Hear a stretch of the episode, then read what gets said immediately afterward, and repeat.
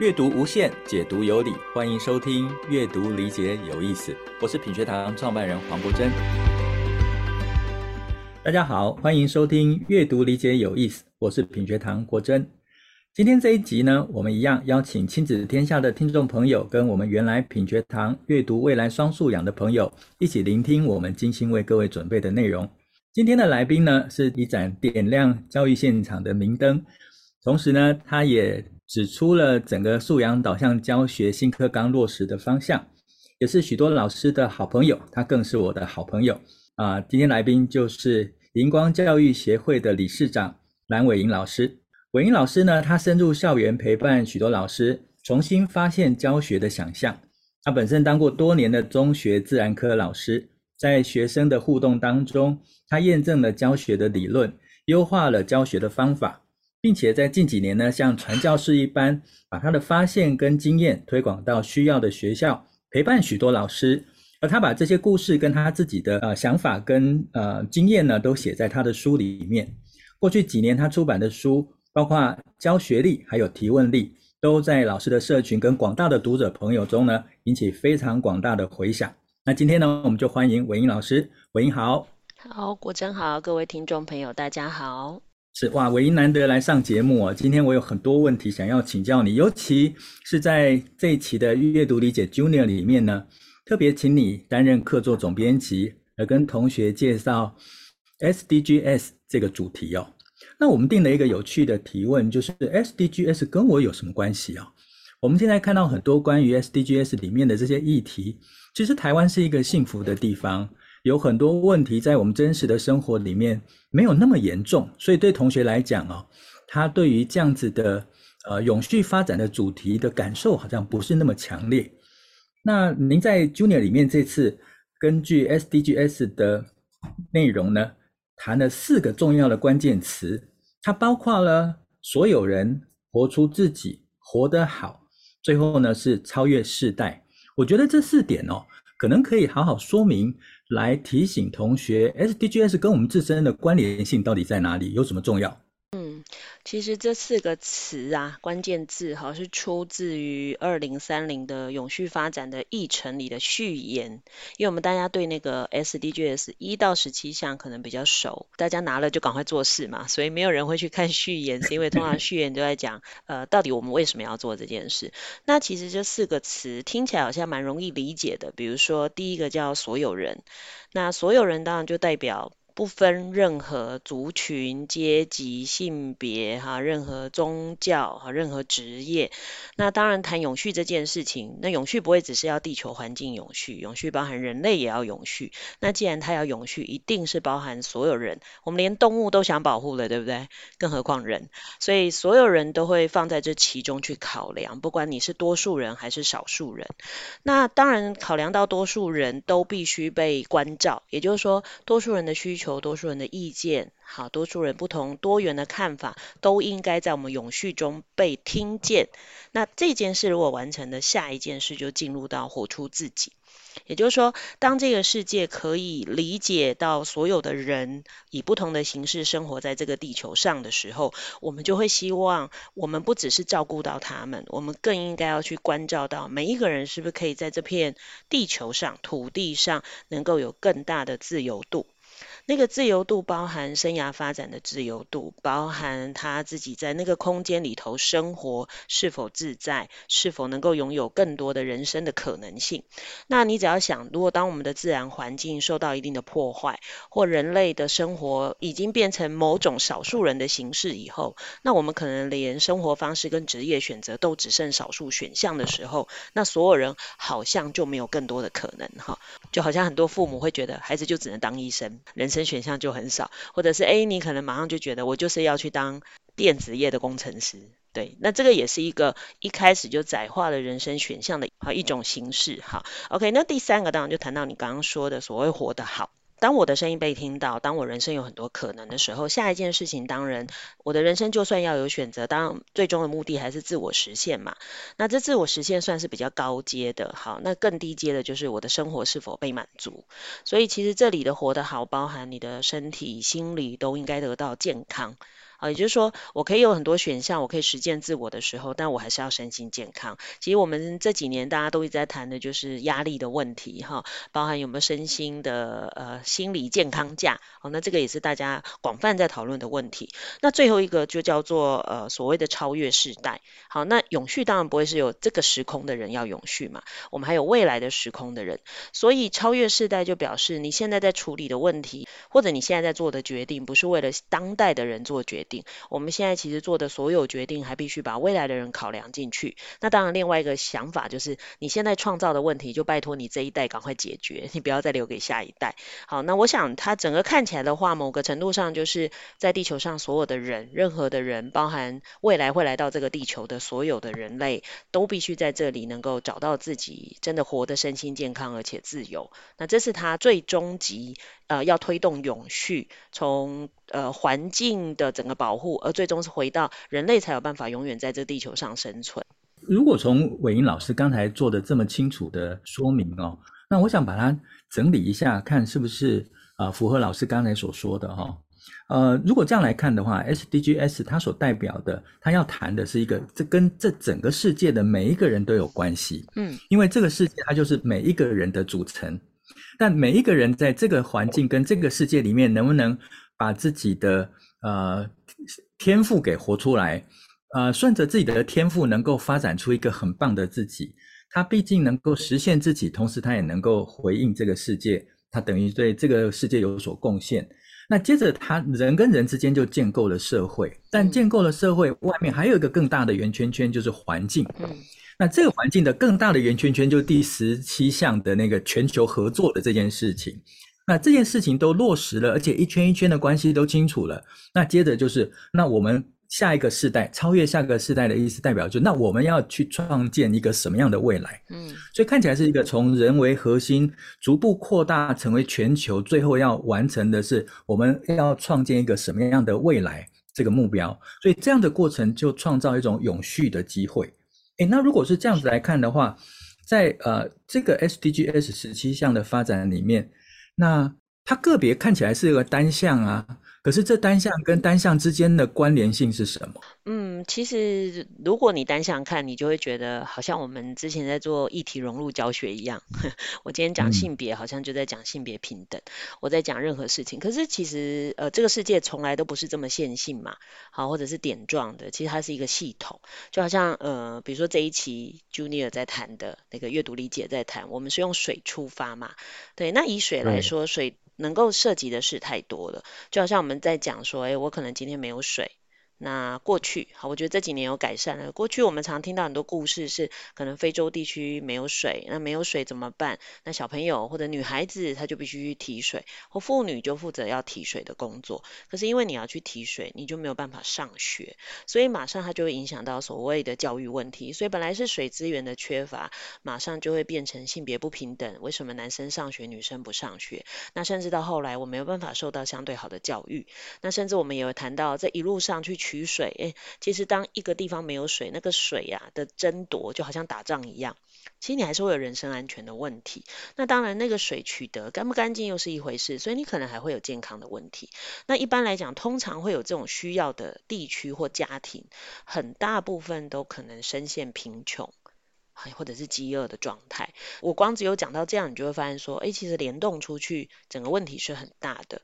所以其实回到这样来看的话，嗯，SDGs 虽然看是十七个项目，各自都可以讲很久，可是当我们真的要能够让这个地球永续或面对这些问题，你十七项不一起处理。你如果只是单点处理，你就会发现你可能看起来解决了某个点，可是你恶化了另外一个点。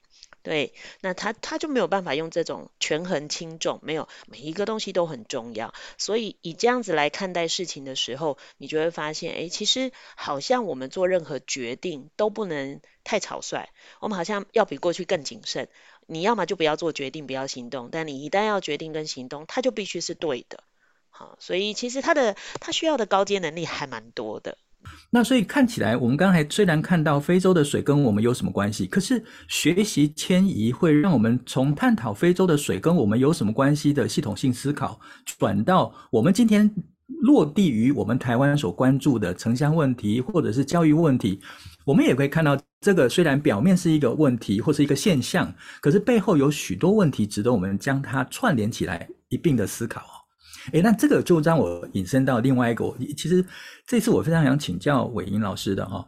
我们一直在讲说如何永续发展，那我们以前在于永续发展或者相关的教育里面，不断的其实是给予正面，我们要合作，我们要协协同作业，我们要我们都是用正向能力的展现跟说明，促使永续这件事情能够落实。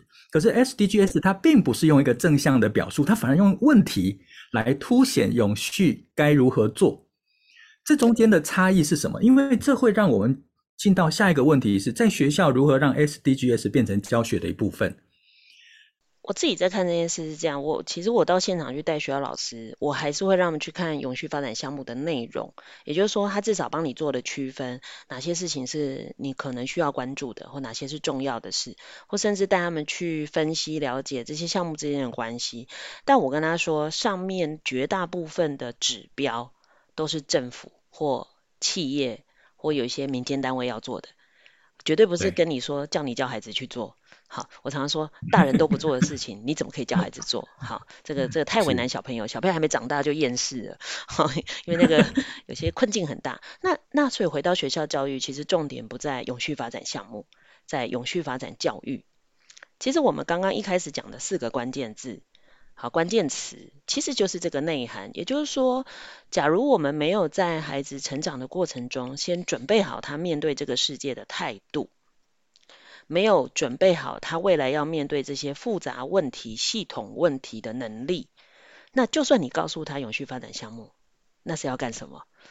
好，所以其实关键回到教育的本质，态度的准备其实跟能力的准备，这是重要的。那接着才会随着他的年纪发展，给他以他的年纪可理解或可承担的相关议题。或问题，所以其实，在我们在现场带的时候，尤其是低年级，很多老师说，那低年级我到底要教他什么？就好像低年级在教国际教育，我说你国际教育低年级教他一大堆国外在干嘛、做什么，他连他们家隔壁都不知道在干嘛。好，就是他连我们台湾里头的不同族群都不知道了，你怎么这时候去教他国外的不同外国人？这不是很怪的事吗？好，所以是我们后来在低年级做 SDGs 的时候，我们的做法就会回到。准备态度，所以就比如我在呃屏东可以富田国小，我们二年级做了一个，我觉得后来我跟老师一起设计，我觉得很可爱的课。那我们其实重点是放在理解，就是多元理解，就是理解所有这个世界所有你看起来好像不直观的事背后都有为什么。那我们就是从不同的服装开始谈，那慢慢让孩子去理解，原来这个族群衣服会是这样，诶，可能跟他们居住环境有关。那或者这个族群衣服会长这样，好，可能是因为他们的工作形态有关，或这个族群的衣服上会多了某个图腾，哦，原来是跟他们的信仰或神话有关，所以孩子就会不是用本位的概念去评论所有他觉得丑陋的东西，以他的观点，你觉得啊，这衣服好丑，可不是，他现在就要开始去想。别人的衣服为什么长这样？一定有为什么。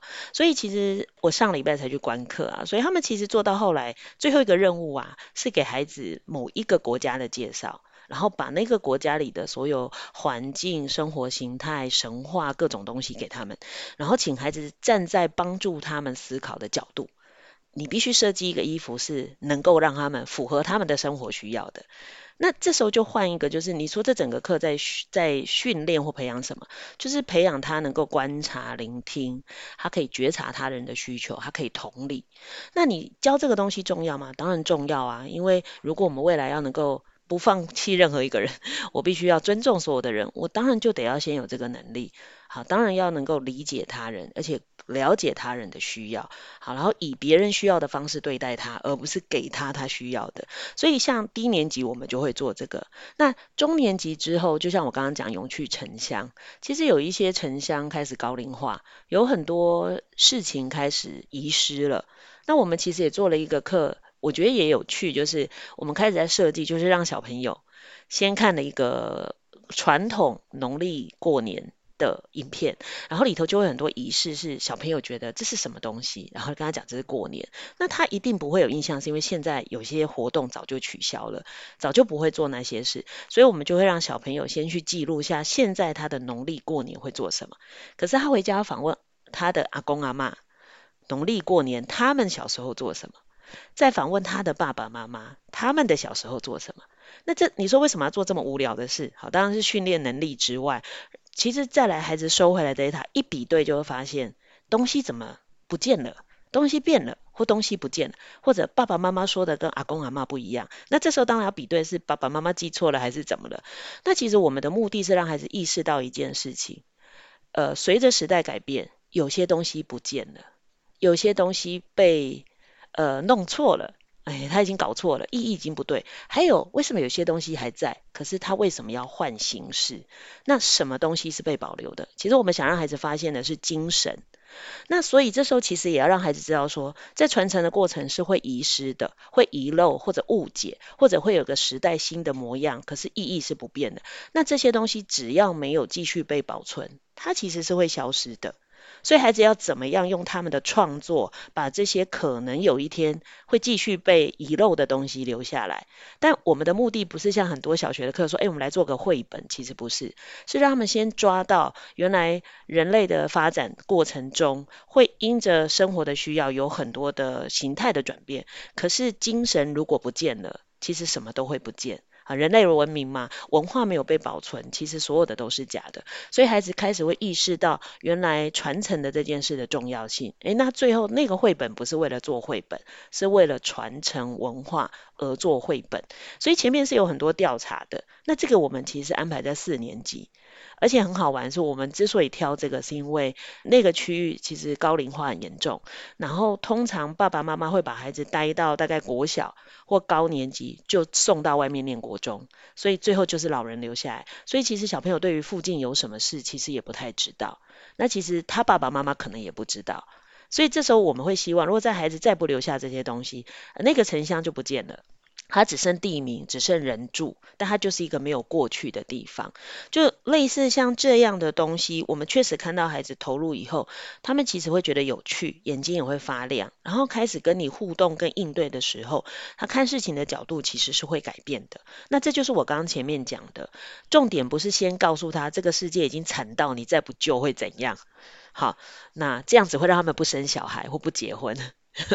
然后等于他们觉得世界太可怕，不要生小孩。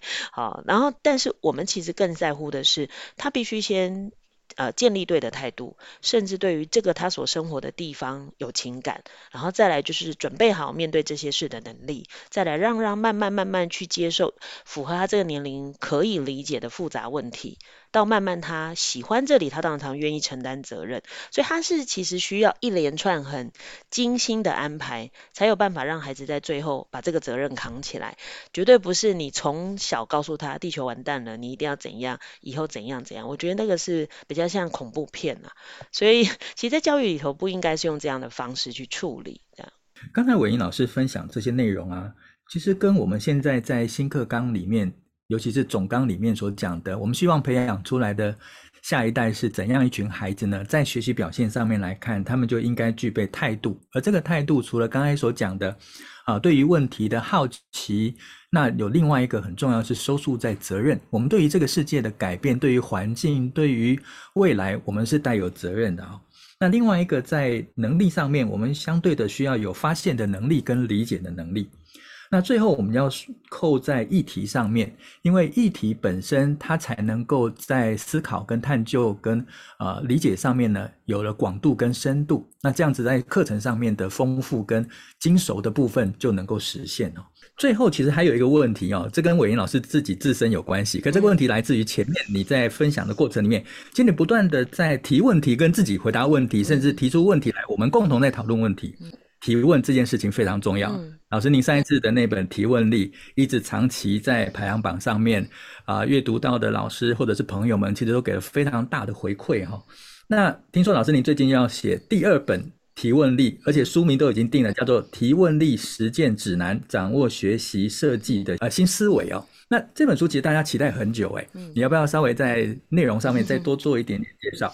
上一本提问力，其实当然就在谈到底应该以什么样的思考方式，跟以什么目的来做提问。因为其实长久以来，我们常对孩子提问或对他人提问，都只是想听到我们要的答案。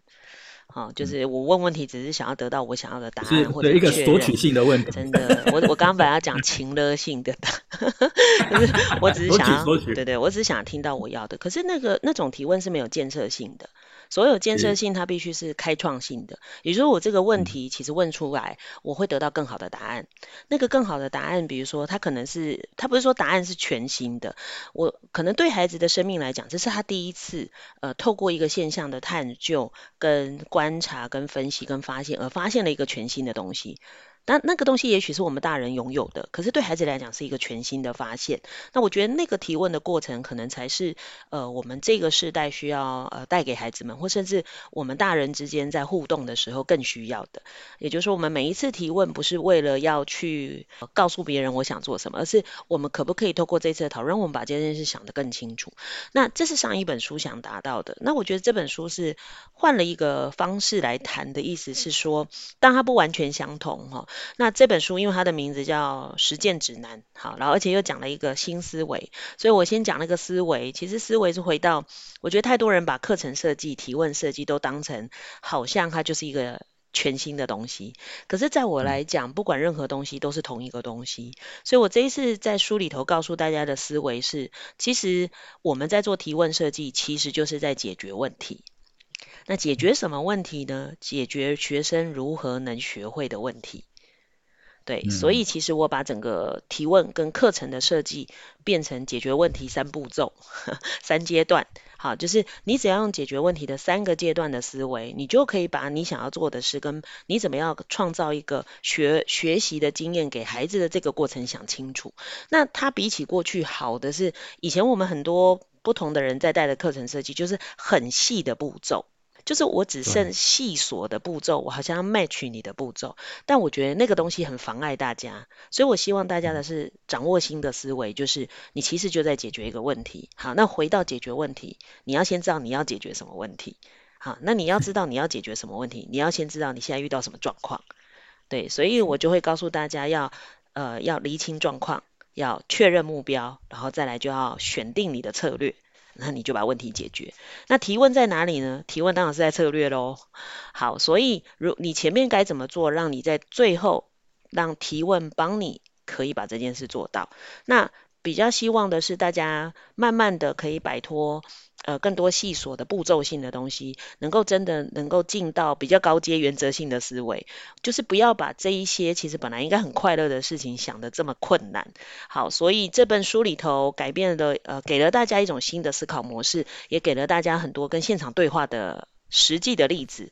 然后希望大家透过更多的例子，然后能够理解，哦，那我也许就可以随着这个例子的脚步，我将来也可以这样自问自答。就把我的课程设计好了，对。哇，光听伟英老师刚才的介绍，我就非常想早一点能够读到这本书哦。嗯，刚才伟英在讲的过程里面，我就想到了呃新课纲的以终为始。啊、呃，看样子这本书在架构上面也是一个以终为始的应用，然后它是以目标为导向，也就是目标要达成什么样的结果是一个终点，但是从提问出发，嗯，从提问出发。